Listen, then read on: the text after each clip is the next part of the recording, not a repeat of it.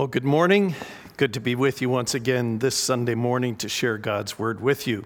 I've enjoyed uh, being with you these last two Sundays, and uh, I trust that as we uh, look into God's word together and uh, look at the wonderful Savior, Jesus, that our hearts will be encouraged together.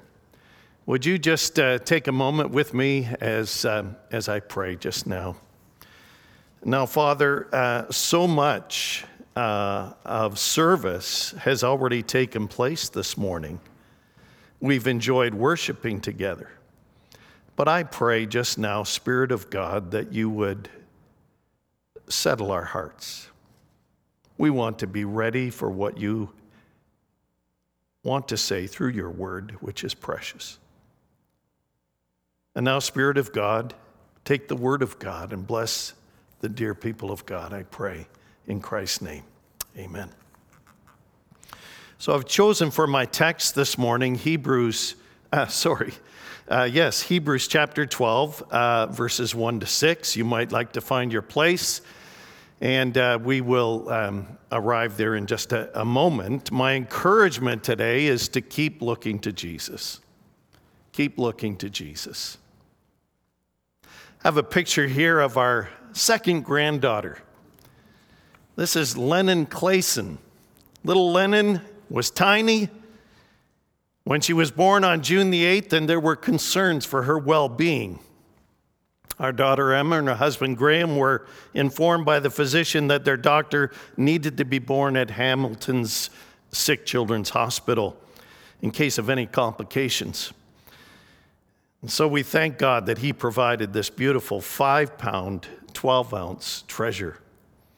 She's now five months old. Can't believe it. But here's what we noticed as she began to grow. As with all babies, she began to respond to voices and to sounds, those uh, twirly mobile things, you know. And uh, but then there came the smile, the smile that melts Papa, and we just love her.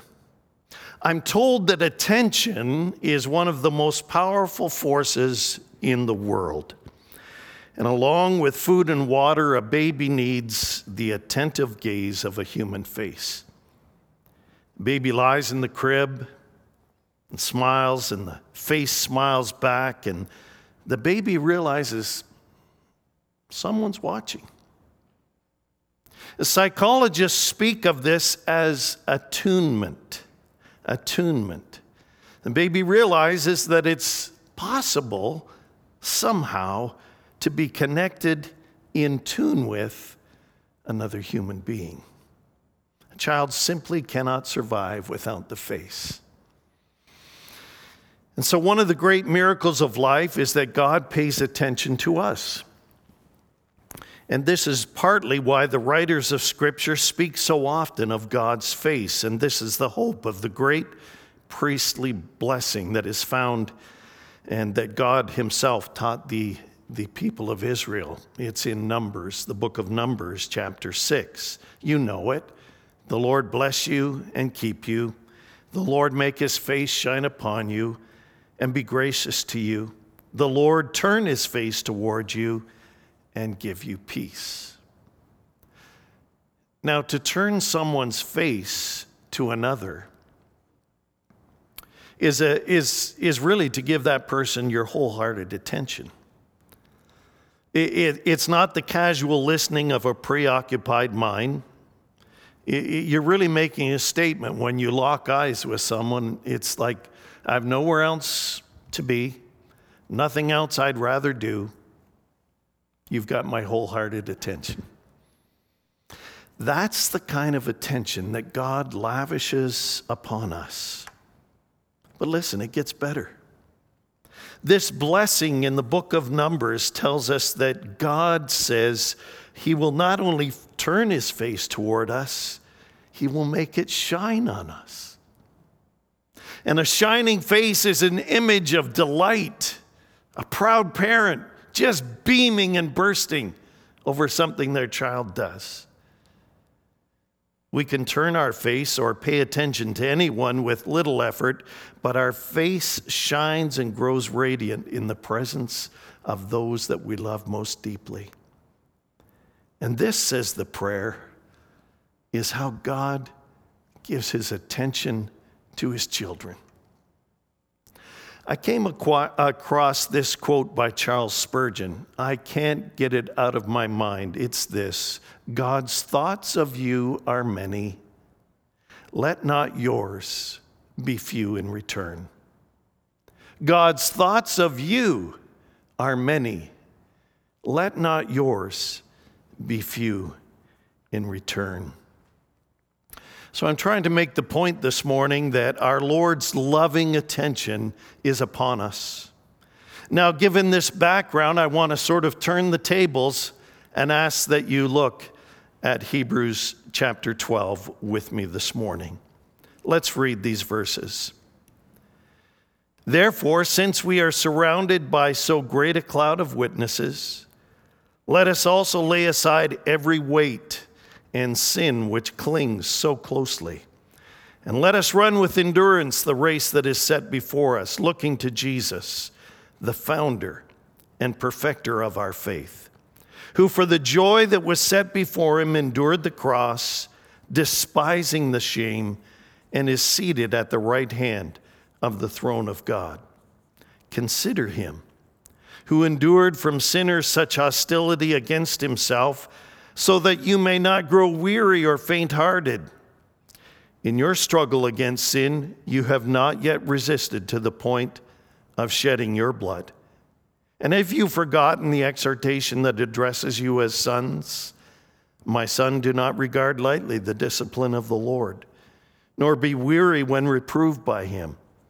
For the Lord disciplines the one he loves and chastises every son whom he receives. This is the word of the Lord.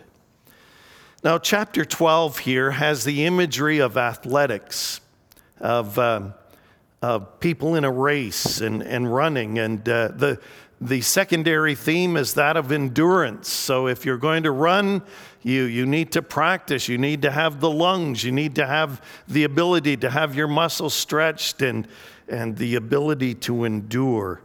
And so, my encouragement for you in these days is that as a new pastor joins you, as, as the one who will be the lead shepherd, can I just pause for a moment? Because here's, here's often what happens. We've done all this work arranging meetings, we've done all this work to make sure that everyone is going to vote and the vote takes place and Finally, there's a commitment, and this new pastor is coming. But here's what often happens He's here. I don't have to do anything now. Folks, it's only just begun. It's only just begun because now, as your lead pastor leads according to the Spirit of God, you must step in line and say, by God's grace, will do this. And think of the great things that are ahead for Crestwick. So, you have many more years ahead of being a faithful witness for Christ as you keep your eyes upon Christ, not your new pastor. Certainly follow him, certainly follow his lead, but all I'm saying is keep your eyes on Christ. Why do I say that? Because human leaders let us down. I trust that will never happen, but I'm sure as standing here that it will happen. Need to keep our eyes on Christ. Very often in my life, I've found myself distracted from the pursuit of Christ in all areas of my life. And sometimes these, these distractions have been from very good things in my life, good things in ministry uh, good relationships. And unfortunately, I've let these things give me reasons for neglecting that authentic pursuit of Jesus. Now, taking our eyes off Jesus is one of the most dangerous things that, uh, that we can do. And yet, paradoxically, it's one of the easiest things that we could do. I mean, we can let past hurts or troubles turn our attention away. I mentioned my, uh, my father last Sunday. That's what happened to him. Oh, there was some grumbling and squabble in the church family, and he stopped going to church. And for many years, as the youngest one in the family, I prayed that God would save him. Oh, he had given his heart to Christ. He was just embittered. He was away from the Lord, picked up all kinds of bad habits that you wouldn't believe, drank and smoked like the best of them. That's what can happen when we don't focus on Christ. We can allow present fears, present things within the family to bug us and get us to deflect our attention away from the one who's given his life for us. And so, keeping our eyes on Jesus is rarely an easy thing to do. Our old fleshly natures conspire against us at any attempt to remain faithful to Jesus. And so we can allow these cares of the world to push us away from the Lord instead of looking to Him in the midst of sometimes painful and, and uh, current difficult situations. I mean, if there's anything that, that uh, I've noticed during this pandemic, it's been this that we've allowed some of the present fear to deflect our attention. And if we're not careful, it divides the body of Christ. We can't do that. We need to keep our eyes on Jesus. And if we depend on our own strength and faithfulness, we'll fall flat. And that's why the author of Hebrews here reminds us to look to Jesus. Well, how will we run this race with endurance? How will our faith be strengthened for the journey? This next slide tells us we're to run with endurance looking to Jesus. But there's a danger of becoming discouraged. Discouraged. In fact, the Hebrew, the, the writer of this book in, in chapter 10 and verse 23 says, Hold on to the confession of hope that's yours without wavering. Then in verse 35 of chapter 10, don't throw away your confidence. In this few verses that we read together, don't grow weary. And then down in verse 12 of this same chapter, therefore strengthen tired hands and weaken knees. Well, why would these people be discouraged, you might ask? Well, there were two troubling factors. It was as though they were beginning to realize hey, um, we're experiencing some persecution. We didn't know that we had signed up for that. The persecution was real. Secondly, there was the delayed fulfillment of the divine promise. You say, well, what's that? It was threefold. First, the Lord said he would return, and he hadn't the believer's resurrection and the promise of a new Jerusalem still had not taken place. And so, in five places in the New Testament, it likens the Christian life to a race, a marathon race, I think is more exact. And the word race comes from the Greek word agon, which we get the word agony from. And the Christian race is not a jog it's rather a demanding, grueling, sometimes agonizing race. It takes a massive effort to finish the race strong. I uh, was reading acclaimed Christian author Philip Yancey, and he recounts his experience running in a Chicago marathon. He writes this the marathon seemed a different kind of athletic event altogether. It took me so long. Three and a half hours compared to 40 minutes for a 10K race. So much so that I struggled with mental focus. In shorter races, I always managed to stay aware of how I was doing. In the marathon, I felt like I was wearing blinders. unable to concentrate on the race as a whole. I fixated on the pain in my big left toe or my bladder's fullness, the quivering muscle in my right calf. Running on a cold, rainy day in Chicago, I could feel blisters developing on my feet from the friction of wet socks. He goes on to say, a friend had agreed to meet me at the 16K mark, and when he failed to appear, I sunk into a depression that lasted for about eight kilometers. I forced myself to look at the runners around me. I, I forced myself to also look at the Chicago neighborhoods and listen to the bands along the route.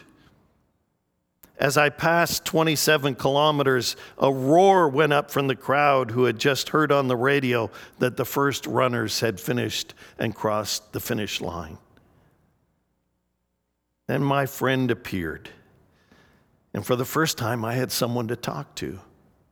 Chicago had closed off so many streets, he told me, that um, the rendezvous uh, appointed place was not possible and he explained this as he jogged beside me in an unforgettable act of friendship.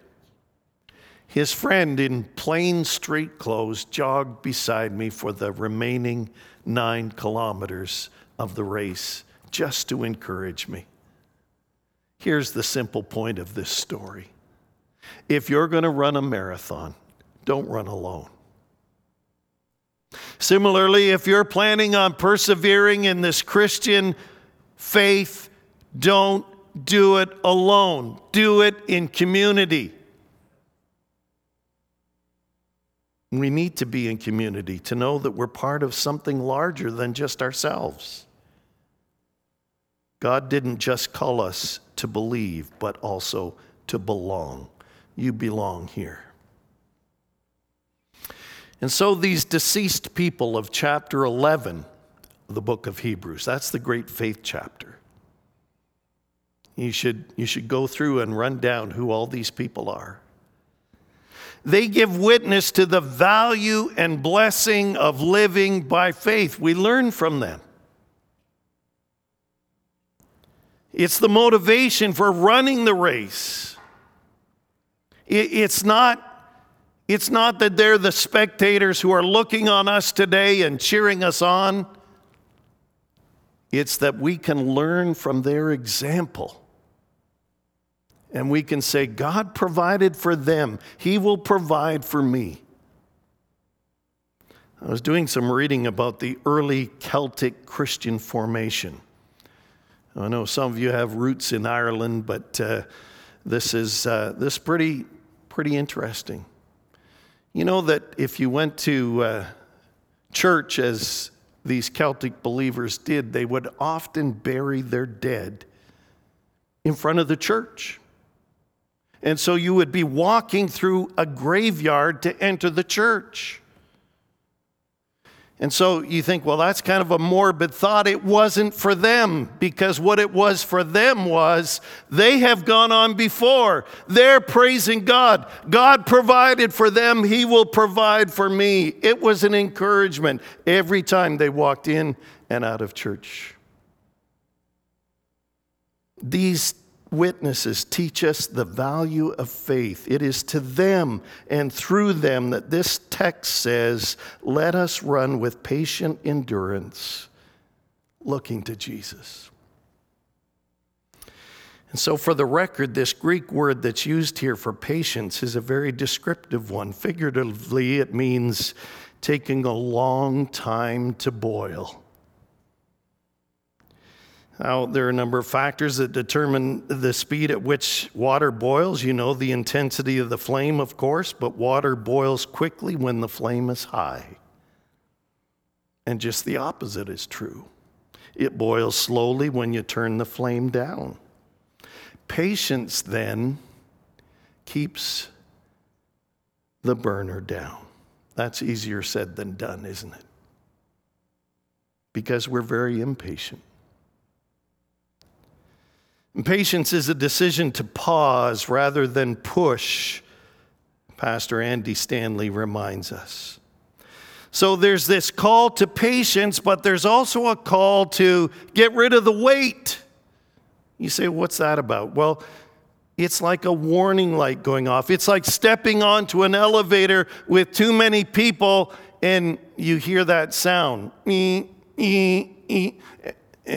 you read and it says only this much weight. So somebody politely gets off. Too much weight. He says the sin that so easily entangles us, remove it. It's a call to purity. It's a call to patience. It's a call to purity. And so we're to keep our eyes fixed. We're to keep our eyes focused. We're to rivet our attention upon Jesus.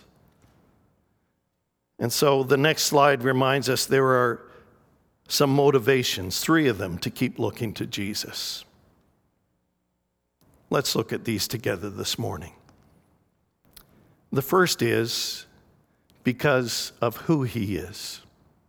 We keep our eyes fixed on him because he's the author and perfecter of our faith. He's the author of salvation. He's the pioneer or the originator of our salvation. He's the, the one who begins and takes the lead, the preeminent one, the chief example. Hebrews chapter 4, verse 15 says that he was tempted in all things as we are, yet without sin. Not only is he the author of faith, he's the one who perfects our faith, the one who will carry it through to completion. His last words it is finished. Our salvation was completed. Nothing needs to be added to it. Now, listen, folks, we're not just talking about a report here. This is our salvation we're talking about. This is salvation that was provided for us. Nothing we can do to, to uh, receive this. It was all done on our behalf. And so, by faith alone, by grace alone, we receive salvation. This salvation is tremendous. John MacArthur says here that his work on the cross was finished not only in that it was completed, but in that it was perfected. He's the author and perfecter of our salvation. That means if you've been on the road a long time as a believer following Jesus, your salvation is provided for. It means for the person who's opened their heart to Christ in the last few moments. This salvation is the same full, rich, complete. Contemplate that. He's the author and the perfecter of our faith. We keep looking to Jesus because of who he is. But secondly, we look to Jesus because of what he did. Not only because of who he is, but because of what he did. He endured the cross, the writer says. And so, in faith, Jesus endured the cross and despised the shame. It was a shameful thing to be executed upon a Roman cross. If you do any reading to understand the horrors of a crucifixion, it's not pretty.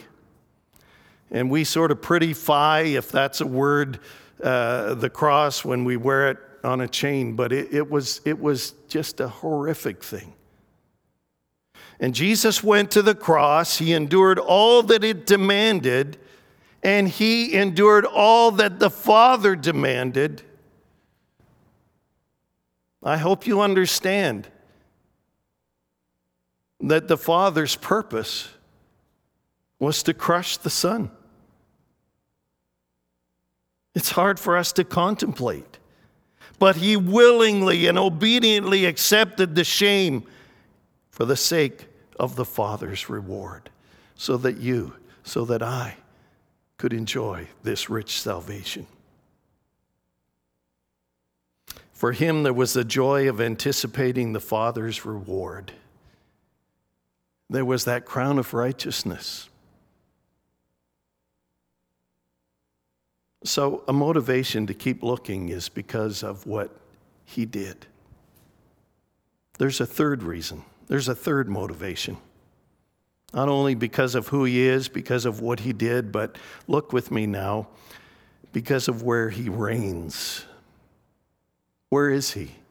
Today, he's seated at the right hand of God. It's a position of absolute authority.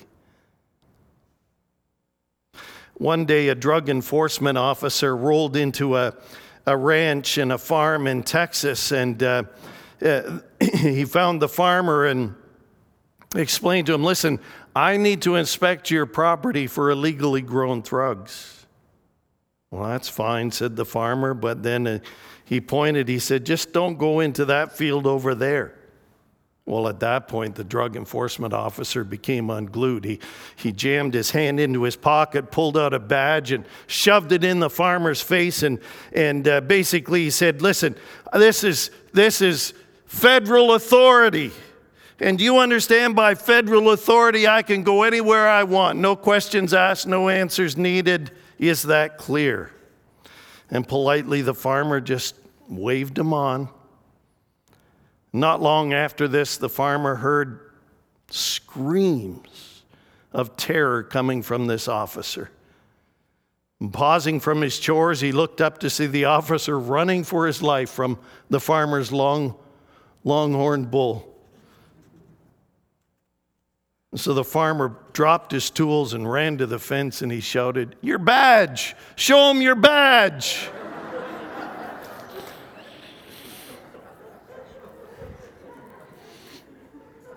Listen, the Lord Jesus has much more than federal authority. He obediently, willingly, followed perfectly, without sin, went to the cross, did all of this to purchase our salvation, and he now sits in a position of absolute authority. He's the one, as we were singing this morning, is the one who, who prays for us. If you knew that someone was praying for you, would you be concerned if it was the person of the Lord Jesus? He is. He's praying for you today that Satan won't sift you as chaff. He's praying that you'll stand strong, that you'll remain focused upon Him. Well, we rejoice that one day we'll live together with Him, but we should also rejoice that, hey, right now we can live like Him not in our own power, but just uh, in His power and just as He did on earth. Truly, we can say, as the Apostle Paul did, it is no longer I who live, but Christ who lives in me. In the life which I now live in the flesh, I live by faith in the Son of God who loved me and gave himself for me. This brings me great encouragement. I trust it does for you. But we come to this portion in, in, in the passage that talks about discipline. And um, this is uh, somewhat hard to understand. And uh, so, in, in what we would call a, a, normal life, we sort of drift along. We, uh, we have a set of assumptions that we believe. Um, I feel secure because I have a certain amount of money. I have an identity because I have a certain job or a title or a degree or a list of achievements.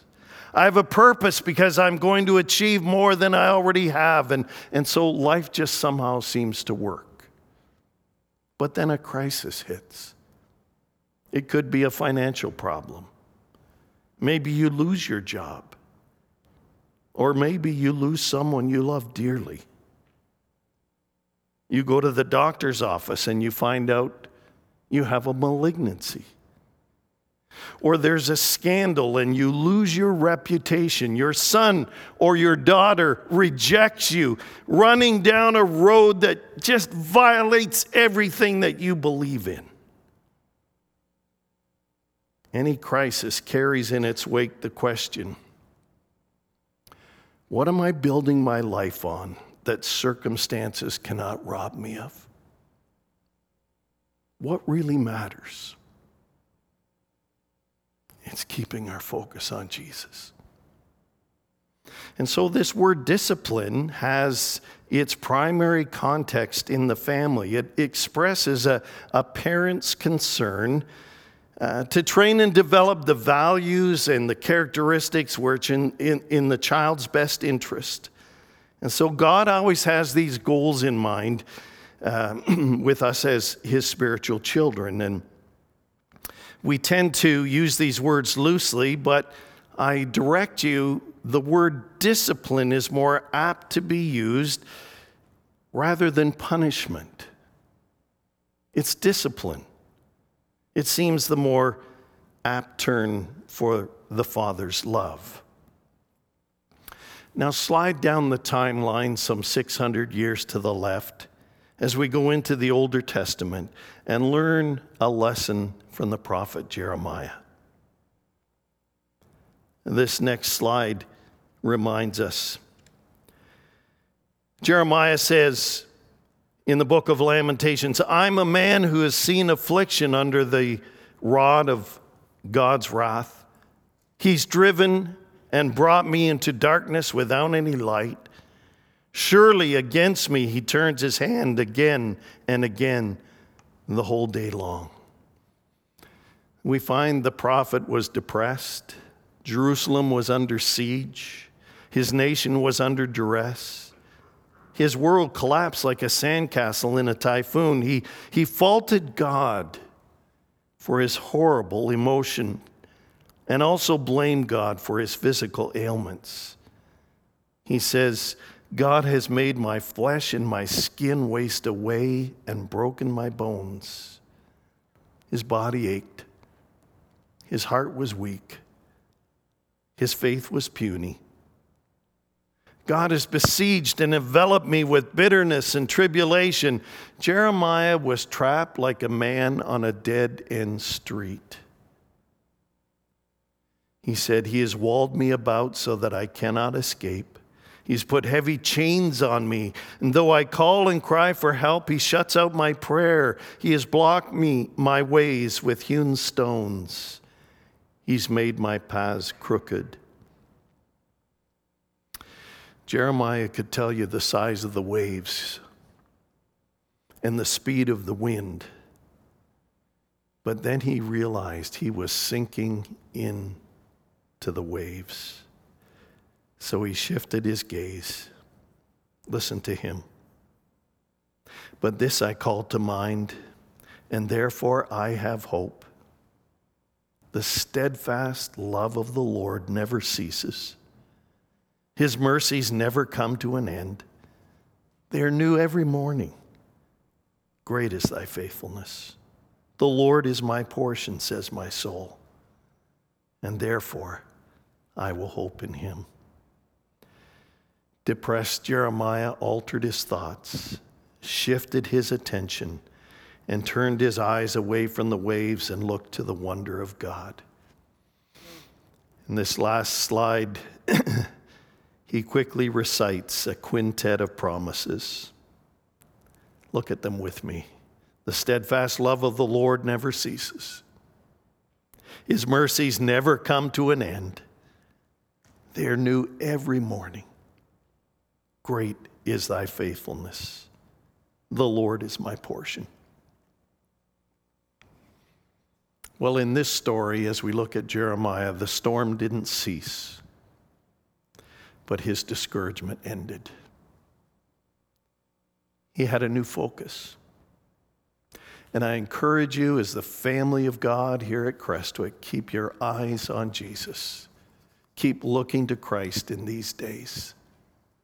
The storm may not end, but your discouragement will as you look to our great Savior. Let's pray. Father, we thank you for the Word of God.